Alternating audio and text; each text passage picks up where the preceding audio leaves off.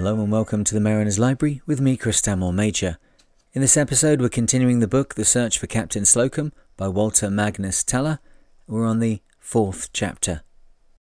And if you haven't already, please consider going over to patreon.com forward slash the mariner to help support the podcast, or you can check out the Mariner podcast with all things sailing and seamanship each week, or of course, the Mariner YouTube channel, where you can see gear reviews, how to videos, and me engaged in expeditions and projects all over the world.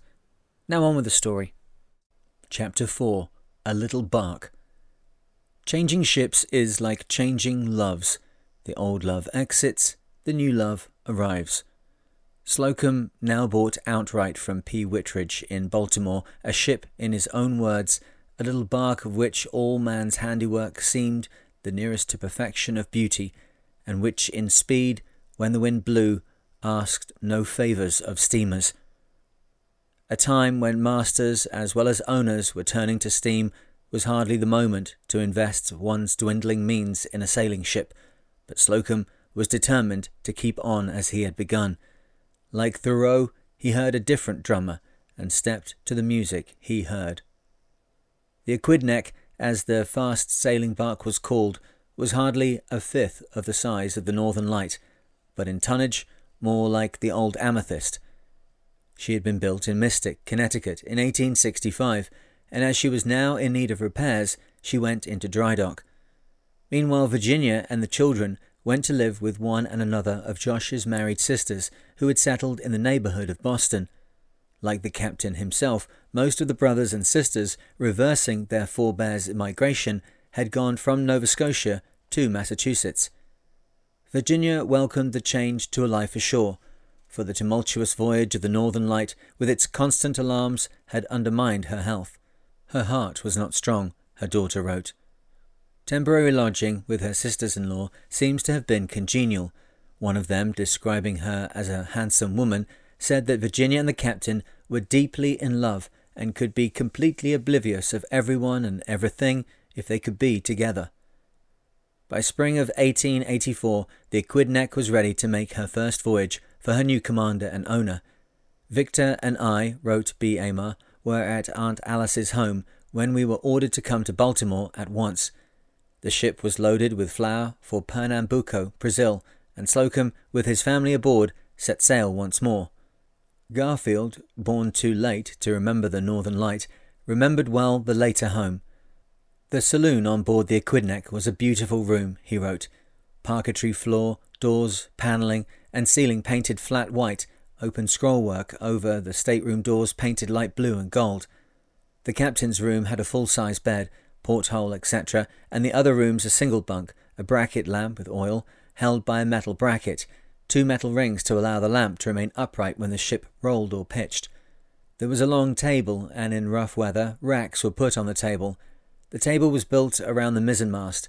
Swivel chairs were bolted to the deck around the table. There were also some loose chairs, a skylight with coloured glass, a canary that sang all day, beautiful singer.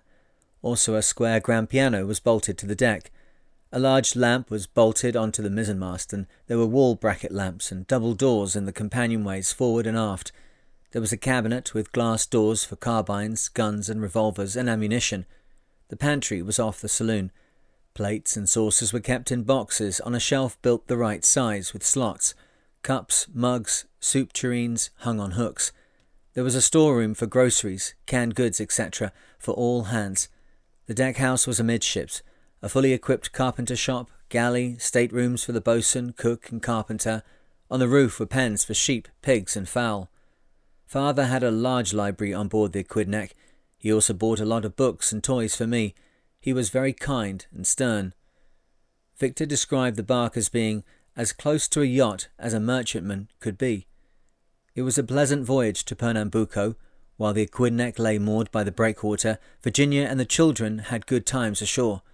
There was a coconut grove where they liked to picnic on Sundays.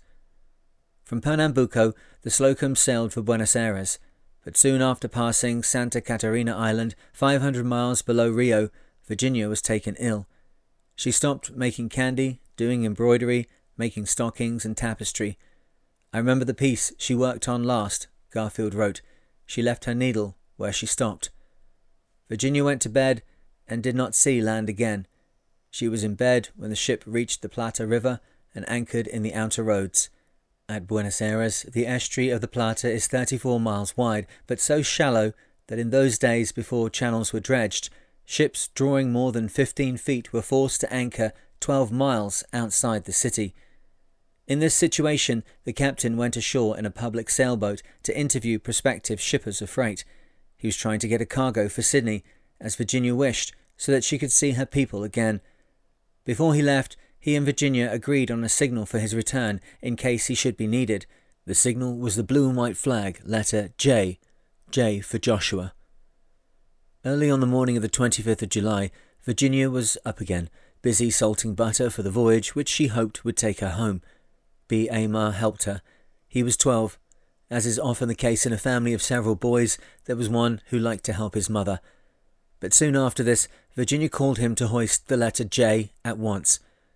Father returned about noon, B. Aymar wrote, and I was called by father at about 8 p.m. to kneel at her bedside as she breathed her last, her eyes closed and motionless.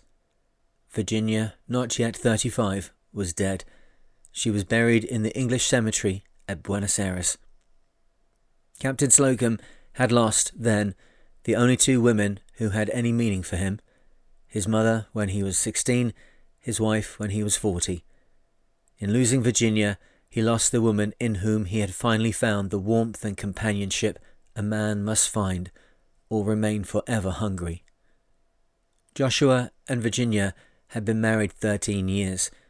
Now, left as his father had been left with young children to raise, he took down her Bible, which had been in his hands more than once when weighted bodies went sliding along a plank or board over the main deck bulwark, and wrote Family Record Virginia Albertina Walker, born August 22nd, 1849, New York City, married 31st of January 1871 to Joshua Slocum, died 25th of July, 1884. Thy will be done, not ours. Joshua Slocum, born February the 20th, 1844, married Virginia A. Walker, 31st of January, 1871, at Sydney, New South Wales. Died. Thy will be done, not ours.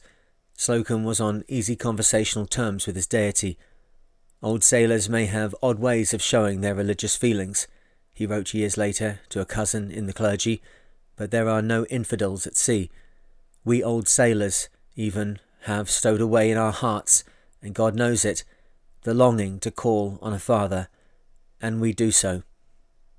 If Virginia had lived, Slocum might have had a happier life, and posterity might never have known him. B. Aymar wrote that she knew father better than all others. She knew father could sail ships. She also knew more about father than herself.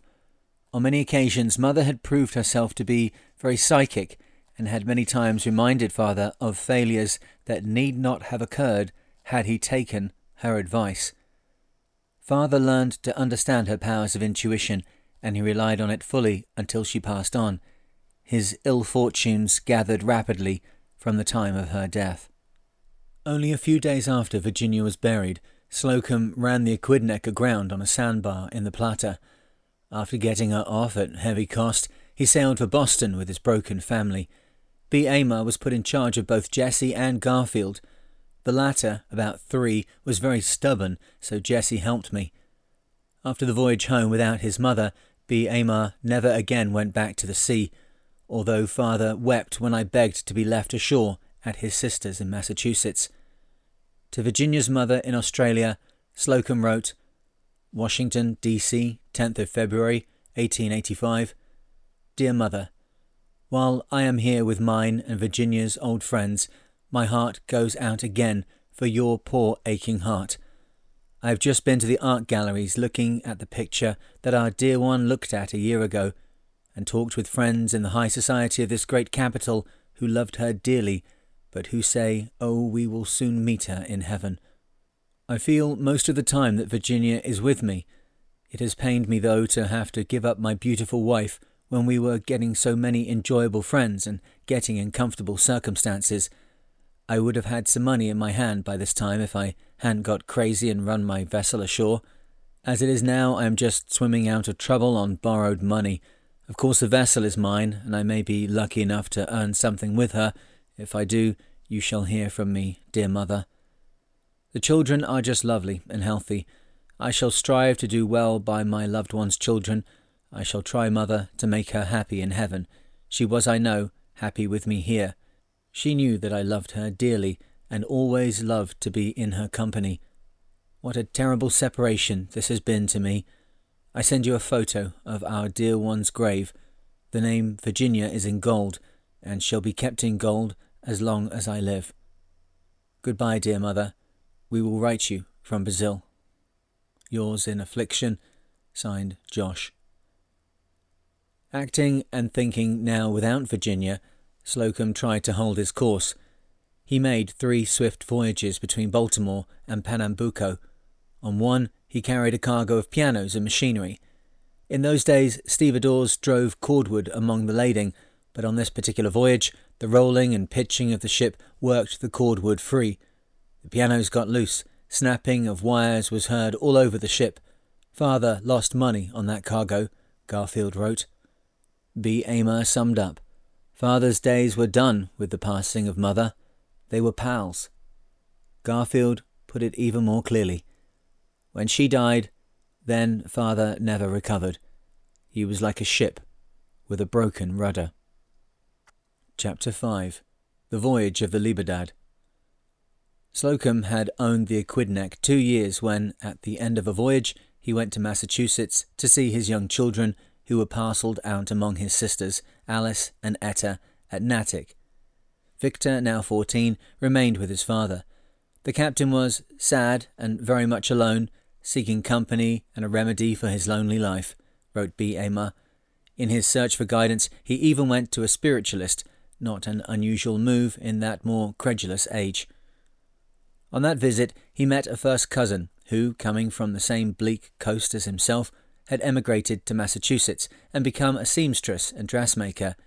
He had not known her in Nova Scotia, however, because she arrived two years after he had left.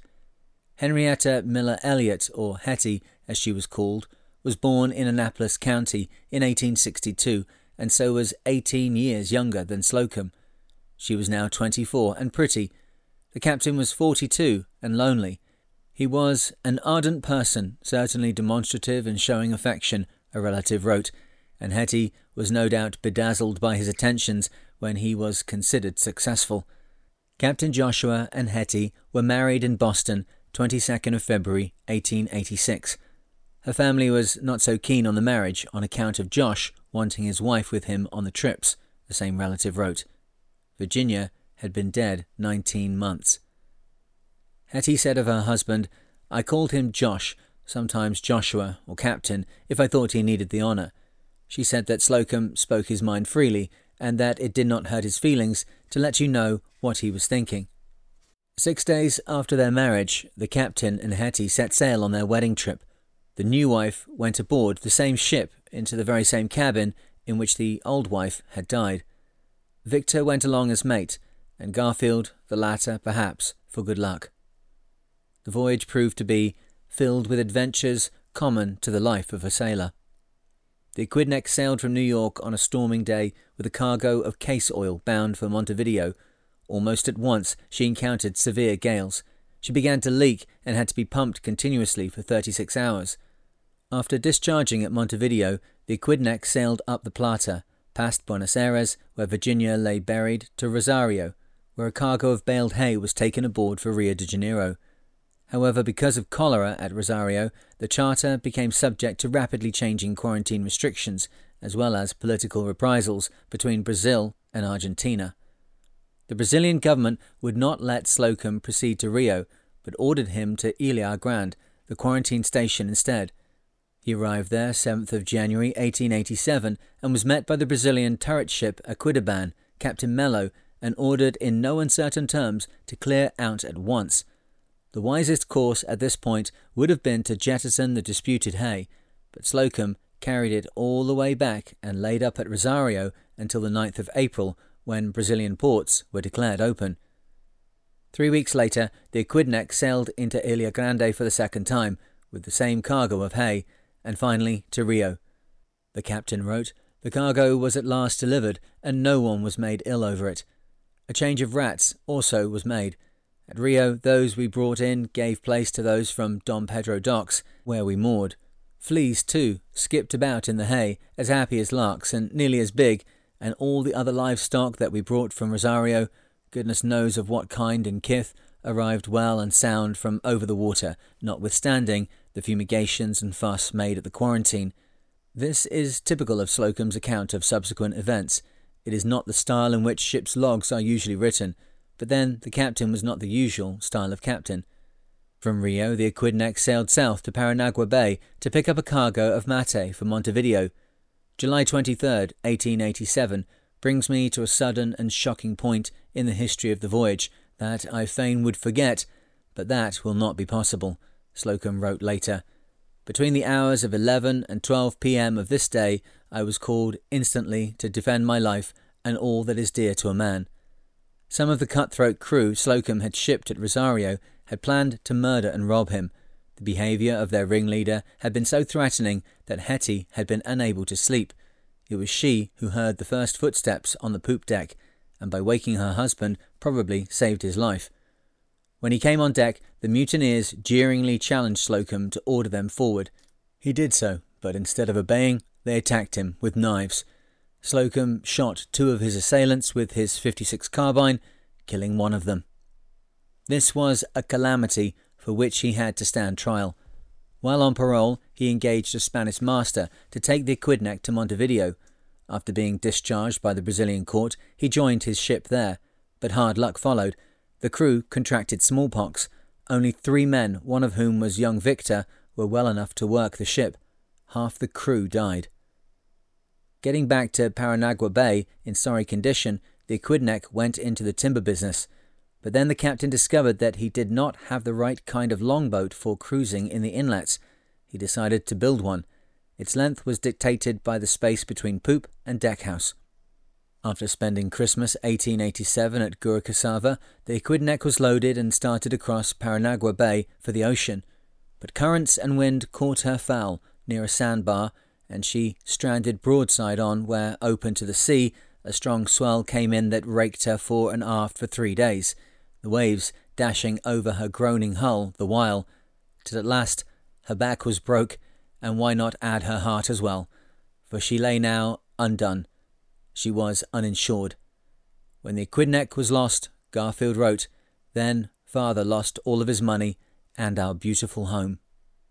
The wreck was sold, and the crew paid off from the proceeds, but not enough money was left to buy passage home for the captain, his wife, and sons. In this plight, Slocum might have applied to the nearest U.S. consul, one of whose functions is to repatriate destitute mariners. Only, of course, that was not Captain Slocum's way. Slocum, in his black business suit and black felt hat, was the archetype of the proud, self reliant Yankee skipper. A man of his calling, commitments, and purpose was bound to return in a boat of his own command, his own deck beneath his feet, even if he had to build her himself. And in this case, he did. After removing his compass, charts, chronometer, most of our luggage, and some of the furniture from the stranded Aquidneck, Slocum decided to complete the longboat begun on her deck. In spite of a jungle fever, he set to work. He had only a poor kit of tools, but he had good help from Victor and the native sawyers. Hettie, the ex seamstress, did her part. Madame made the sails, and very good sails they were too.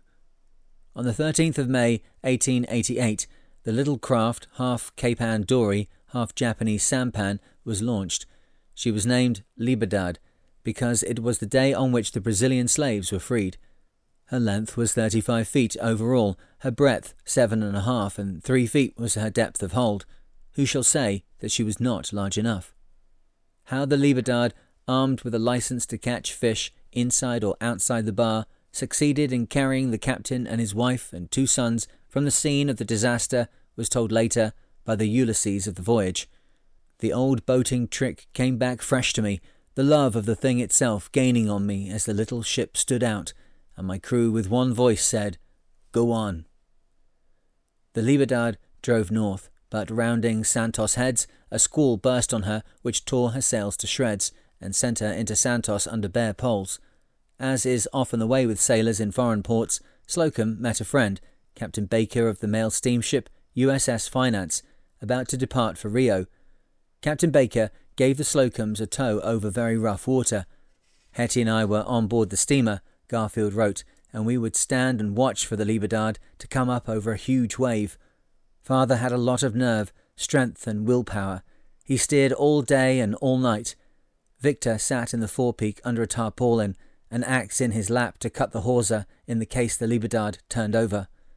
Father had a lanyard tied to Victor's wrist. Father would pull on it, and Victor responded with a pull. Both were wonderful men, plenty of courage and brains and endurance. On the 23rd of July 1888, the Libertad sailed from Rio. When the canoe encountered a whale who lazily scratched its enormous back on the little keel, Slocum quietly noted that, for broad rippling humour, the whale has no equal. There were experiences with dangerous reefs and treacherous natives, but confidence in the thin cedar planks between the crew and eternity grew steadily. By the middle of August, the Libertad had reached Salvador and from there she sailed to Pernambuco. After leaving the latter place, the family Slocum had its narrowest call. Sailing toward the mouth of the Amazon, Slocum steered too close to the shore. Once clear of the horrible danger of combers breaking over the shoals, the captain observed that any weather that one's craft can live in after escaping from a lee shore is pleasant weather, though some may be pleasanter than others. The sailing was fair as they neared the line, one night, a phantom of the stately Aquidneck appeared, sweeping by with crowning skysail set that fairly brushed the stars. No apparition could have affected us more than the sight of this floating beauty, so like the Aquidneck, gliding swiftly and quietly by. On the nineteenth day out from Pernambuco, the Libertad made the Barbados. Her course now lay through the Caribbean to the coast of South Carolina, then it was pleasant inland sailing to Washington, D.C., where the captain and his crew arrived 27th of December 1888. The Slocums had sailed some 5,500 miles in 53 days in a boat which cost less than a $100 outside of our own labour of building.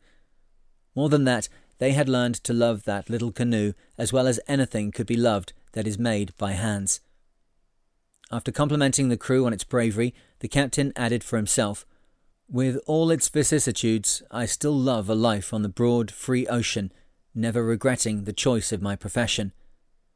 In Washington, where the Slocums remained the winter, the captain, a celebrity as a result of the remarkable small boat voyage, was photographed by Mathew B. Brady. Slocum's performance had brought a measure of fame, but no money and no job. When spring came again, he and Hettie and the crew of the Libertad cast off from the Potomac River dock, where the boat had been moored since its arrival, and sailed to New York by the inland waterway. In New York, Hettie gave her version of the voyage to a writer for the New York World. It was a different and less enthusiastic story than the one the captain was writing.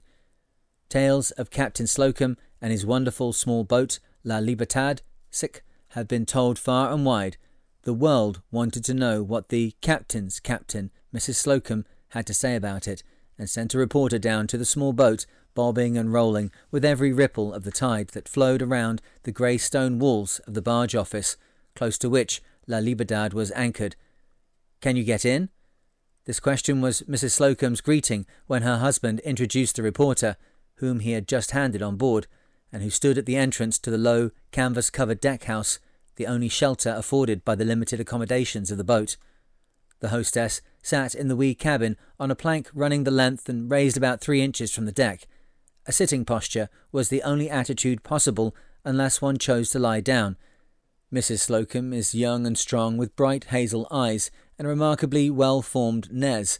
A frank, smiling mouth and a chin expressing both firmness and tenderness are the features of an oval face which has acquired a rich bronze tint from months of exposure to tropical suns and ocean breezes. Here is the face of a woman who would be capable of the most devoted, intrepid deeds, done in the quietest and most matter of fact way, and never voluntarily spoken of afterwards. She wore yesterday a dark blue serge yachting dress with short skirt and blouse waist trimmed with rows of white braid, and a blue straw sailor hat which she had taken off and was holding in her slender brown hand.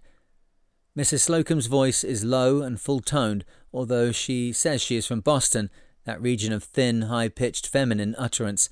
Her manner is gentle, and she spoke with some reluctance of her voyage. It is an experience I should not care to repeat, although now that it is mine, I feel a certain satisfaction in having gone through it. Just there, pointing outside the entrance, stood by two big water casks. Behind them, provisions were stowed. There's the stove over which we did our cooking. It was a small iron pot on three legs, in which a handful of charcoal could be kindled. When we reached colder latitudes in November, we sometimes used to heat the cabin, letting the gas burn off, and then placing it at the entrance. Didn't you grow weary and lonely during the long voyage? The loneliness came and went early in the voyage. The weariness grew because it was impossible to get any exercise. There was no chance to walk on the narrow deck, and much of the time it was not possible even to stand outside.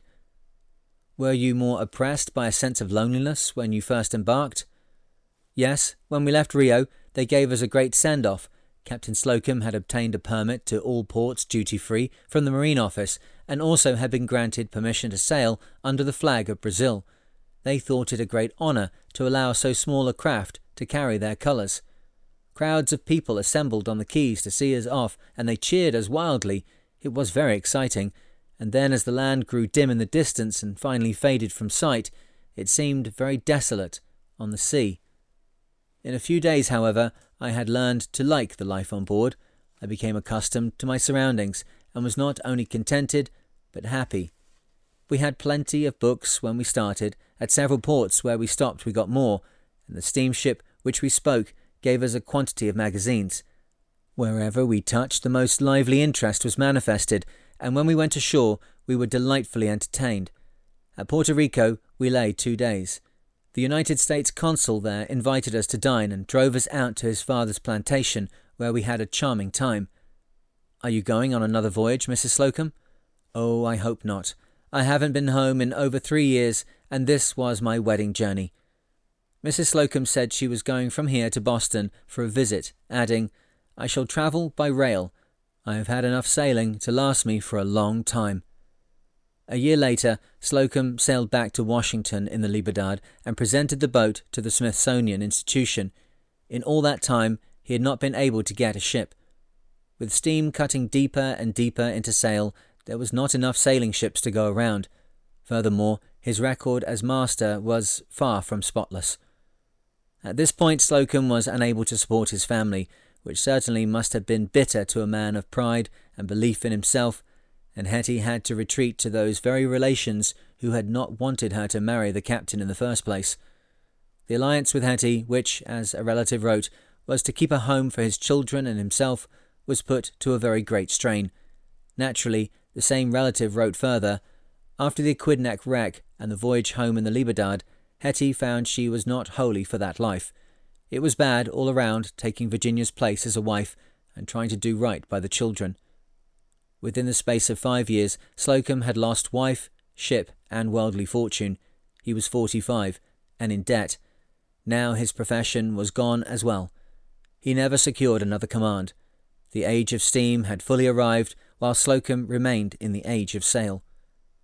As a merchantman, Slocum was defeated at last, but only to prove that in the long run there need be no indignity in defeat. The voyage in the Libertad had carried him further than he knew. Both the voyage itself and the book he wrote about it foreshadowed the great voyage and great book to come. Well, that's all for today. I hope you're enjoying the story so far. The next instalment will be available in the Mariner's Library shortly. And remember, of course, you've got all the content over on YouTube and the Mariner podcast, and of course, Patreon at patreon.com forward slash the Mariner. But for now, wherever you are and whatever you're doing, I hope that you are safe and sound, and I look forward to speaking to you in the next one. Cheers.